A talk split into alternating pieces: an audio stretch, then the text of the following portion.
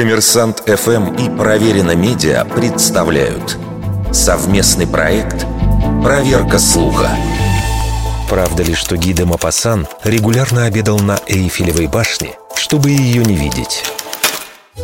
Считается, что знаменитый французский писатель был одним из тех, кого очень раздражало творение Гюстава Эйфеля. Тем не менее, Мапасан якобы регулярно посещал там ресторан, объясняя, это единственное место в городе, откуда не видно самого сооружения. Действительно, не все парижане, и в первую очередь местный Бамонт, были рады появлению в центре столицы железного сооружения – Вскоре после начала строительства группа деятелей культуры, в том числе и Мопассан, опубликовали письмо, где они сравнили будущую конструкцию с гигантской фабричной трубой, которая раздавит Париж своей варварской массой. Обращение не возымело силы. Башня открылась и вскоре стала главным символом города. Однако в первые годы далеко не все мирились с ее существованием, и определенно среди таких людей был Мапасан – Спустя пару лет он написал «Я покинул Париж и даже Францию, потому что Эйфелева башня чересчур мне надоела»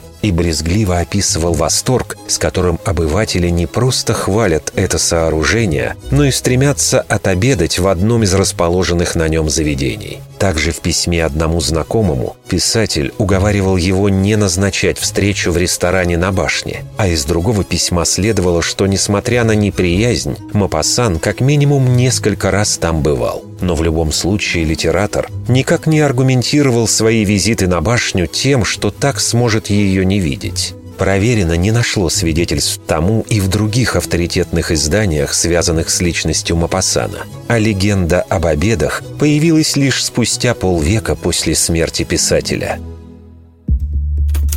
Вердикт. Это неправда.